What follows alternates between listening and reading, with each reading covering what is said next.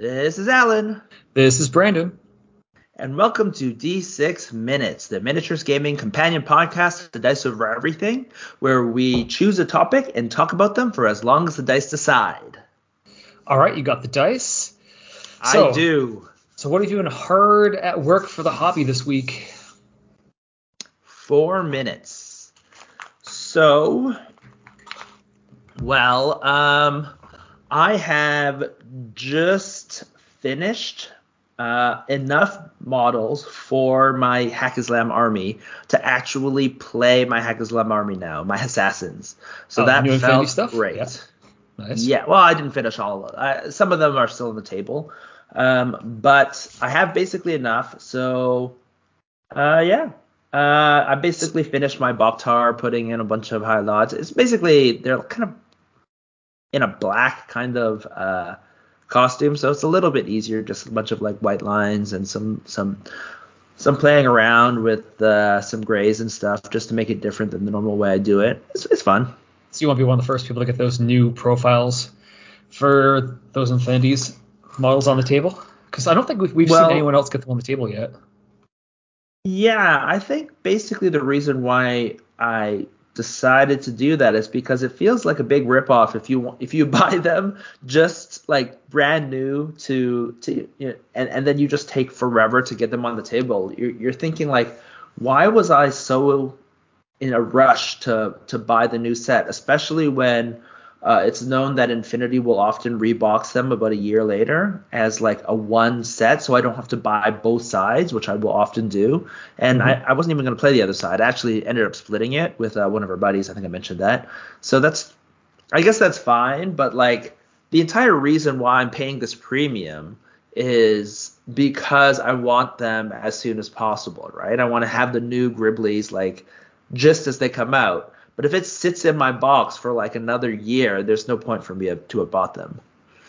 Yeah, well, like I've said, I, I build armies differently. I amass them into stupid quantities and then assemble like 40 of them at once. So it's like, oh, there's not even enough out yet because it's a new army. I've got to just start amassing. Anyhow. Okay, sure. So what you're saying is that that, that doesn't affect you, and you you basically do the opposite. Yeah. Anyhow, I've I've not been trying to paint 40 things at once. I've just been painting some Raging Heroes Void Elves. I think I mentioned that the last time, but they're getting mm-hmm. much closer. So I was painting a lot of the armor this week. It's kind of fun to paint. Like they're basically more dark. They're dark Eldar styled. So I've painted mm-hmm. them sort of like how dark Eldar armor is actually painted, where the armor is like a color, but it's very very dark and it has super bright edge highlighting to it. So it gives it kind of mm-hmm. a neat look. Like I haven't done Just that. Just experimenting, having fun, and because it's not your like infinity armies or whatever, then you you you, you play a little bit more. Yeah, there's only ten of them, so like it's one batch, it's a one and done paint thing. So you don't have to have 40 piled up before you can start because you're like, oh, no, there's just 10. The entire no, long, complete set is 10. Yeah, as long as I don't get stuck into thinking I should play like 40k with Raging Heroes, Elves, yeah, I'll be fine. Yeah. Yeah, it's kind of like I guess when we did the what's the two other things that were were standoffs uh, were um, the Blood Bowl, right? You painted just a one Blood Bowl team, and then you did the same thing when we did uh, Necromunda, which was the biggest dud ever. Yep, I'm sure the minis will be good for something or other. Well, with this thing, you know, it's for our game, and uh, generally there's a lot of different kind of sci-fi like random stuff that we might end up picking up. So this, i do like taking just like you know having a little collection for every single type of genre you can play so that you can shove them in whenever you need them. Yeah like i said before i've bought dark eldar back in the day never built or mm-hmm. assembled any of them because i kind of want like the look of it but then sold it all off and now it's like yes i finally built built dark eldar something similar yep. Yep all right. So now to the next questions. Do you have one? Sure. So going back to things that are more like recent experiments, you've been doing like 3D printing lately, and I think you mentioned that like you were playing around with like what type of resin works best for what, and yep. like what and trying out mixing resins together. Uh, this is, I think yep. this is mostly gonna be your answer for this. But do you think it's actually worthwhile now that you've tried it to mix resins, or should you just like stick with one product? Oh, I hope it's not a long answer because I'm basically a noob. God damn it! Six minutes. Why would you ask such a such a like question about, from a noob? I'm gonna fucking BS for six minutes about things that I just don't really know that much about. So let me just talk a little bit about um, resins and miniatures and like 3D printing. Okay, so um, that's that's a good question. Um, it's a good question for someone. yeah, it's a good question for someone. I feel like for me, as it is right now, I probably will end up mixing a little bit,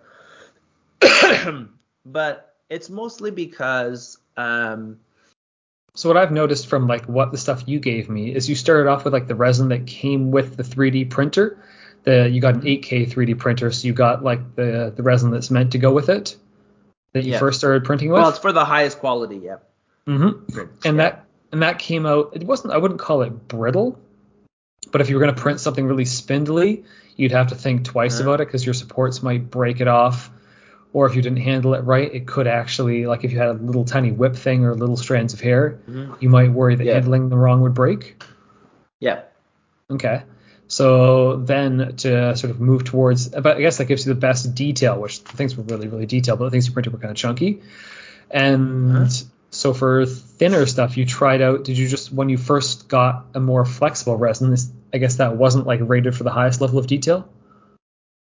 Yeah, so basically it seems like there's two there's basically like for that kind of thing there's the there's the two things. Like when you have it more brittle you're able to retain the more detail. And the more like ABS plastic which is like flexible it is the harder it is to retain detail. I guess it becomes softer right? So the, the features are soft the the features are softer.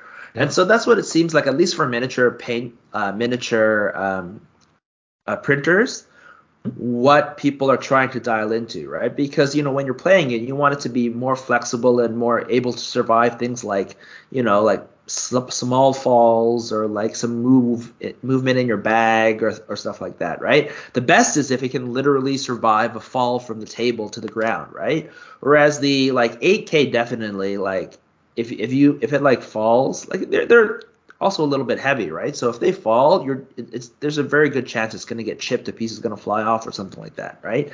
It's like I don't know, like what do you would you call it, like stone or something like that, right? Whereas the ABS thing is literally like ABS plastic, it's very very flexible, uh, and so those are like very. I, I was impressed actually because I didn't realize uh, how flexible the ABS plastic could be. And there's actually things that are even more rubbery than that, right? So you can get really rubbery uh, resins to get really rubbery stuff, which like can really, really flex or bend and stuff like that, and are mm-hmm. like are like plastics that you it would be impossible to break, right? Kind of thing. Yeah, just thinking of like having that material for like traditional cast resin stuff. When you get to the really yeah. soft end, I find it really annoying to remove the mold lines because mm-hmm. it's it's just you can't use you can't use filing as much and you can't your scraping has to be done differently. You just have to cut it off. But with 3D printing, I guess it doesn't matter so much because you're just cutting off supports. It doesn't matter quite as much. Supports still become an issue with you know the little connection points, right? If it connects to a point, um, it can still you know leave a mark, right? If you don't clean it off uh, well, right? It's just it, it's just there's a lot. There's not a mold line. It's a mold dot basically, mm-hmm. right? And then oftentimes, especially with the more brittle stuff, it's very easy to clean up because it's brittle, right? You just scrape it off carefully, and then you know your line will disappear, right? Yep, you just file it. Uh, so, so from what I've seen, there's probably like, like the thing is, every single apparently uh, printer is slightly different in the way that I don't know the the operations that it needs, but it seems like I don't know. The like the the what you want is kind of specific to you, right? Because and I guess the ABS sculpt too. Uh, yeah, probably specific to the sculpt. Like the thing is, how much flexibility do you really need? Because you do lose the like lose the detail, right? And how much everyone how much detail everyone wants is kind of different, or is accept how much detail everyone accepts is different. And then every 3D printer type or whatever is going to be slightly different in terms of the details that it can get, right? So I think there's basically certain like the ABS like resin is supposed to be for miniatures, right? But for miniature gamers who want as much flexibility, wh- who will also accept that level of detail. But especially when you start getting to eight, like for 4Ks, I think it's probably generally fine. But for like 8Ks, which can get even higher detail, if you use like the higher kind of resins, I feel like that's the kind of um, what do you call it? The kind of thing where you're where you're getting you're starting to want resins in between, and it doesn't seem like there are like I don't know resins rated for what I want, right? Because for me, like the 8K has a detail that I want, but I want it just slightly more flexible kind of thing. Yep. Whereas it seems like literally the ABS that you get and the the 8K are like those are just the off the shelf like formulations that they expect users to want, right? They're like, well, you either want, you know, flexible, you want something like that you care about the ability to like not die when you fall off the table, so you're gonna get the ABS. But if you really care about high quality, like you you only paint like display pieces that are gonna stay on the shelf and you're not gonna play with them, then you'd obviously use the 8K, right? Yep. So then apparently we care more about uh, details and maybe this will change in the future but apparently uh, maybe we care more about details than the average miniature gamer. Especially remember like 8ks are only what a year old? Less than a year maybe at this point a year old? Yeah and so, more people jumped in when 4ks appeared because at 4k most exactly. people were like yeah i can't this this is great looking like i can't paint beyond yeah. this so what do i care?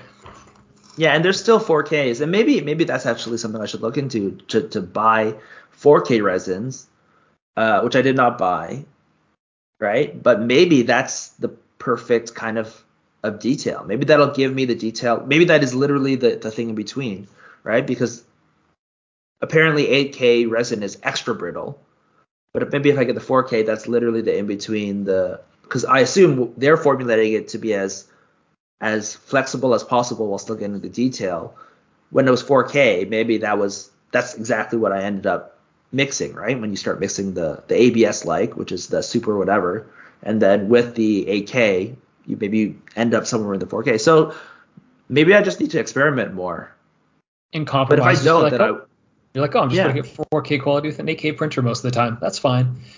Like when you really yeah, want the basically. detail, you can you can up up the quality or just for the most yeah like part? when i want the, the display case uh, display uh, pieces or like you know we talked about like printing off main pieces right the main body especially if they're multi-part the main body and the 8k and then the arms and things that are more likely to break uh, with the less detailed stuff so yeah, i will probably mix it unless i find my perfect amount which might be a 4k that you know what? I'm gonna go buy this after.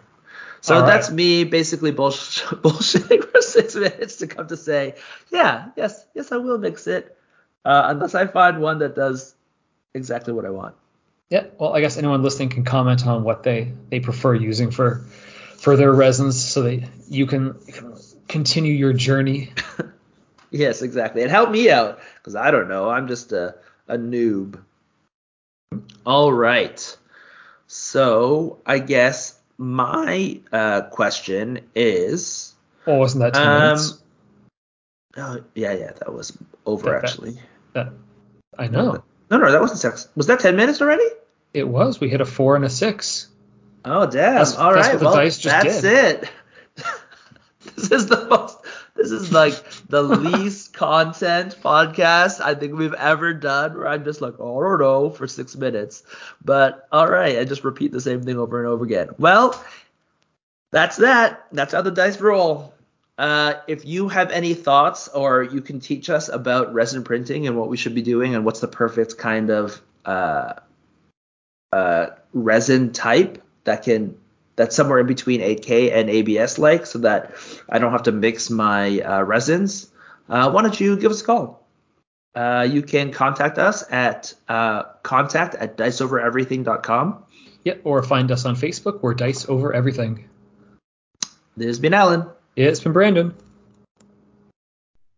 Bye.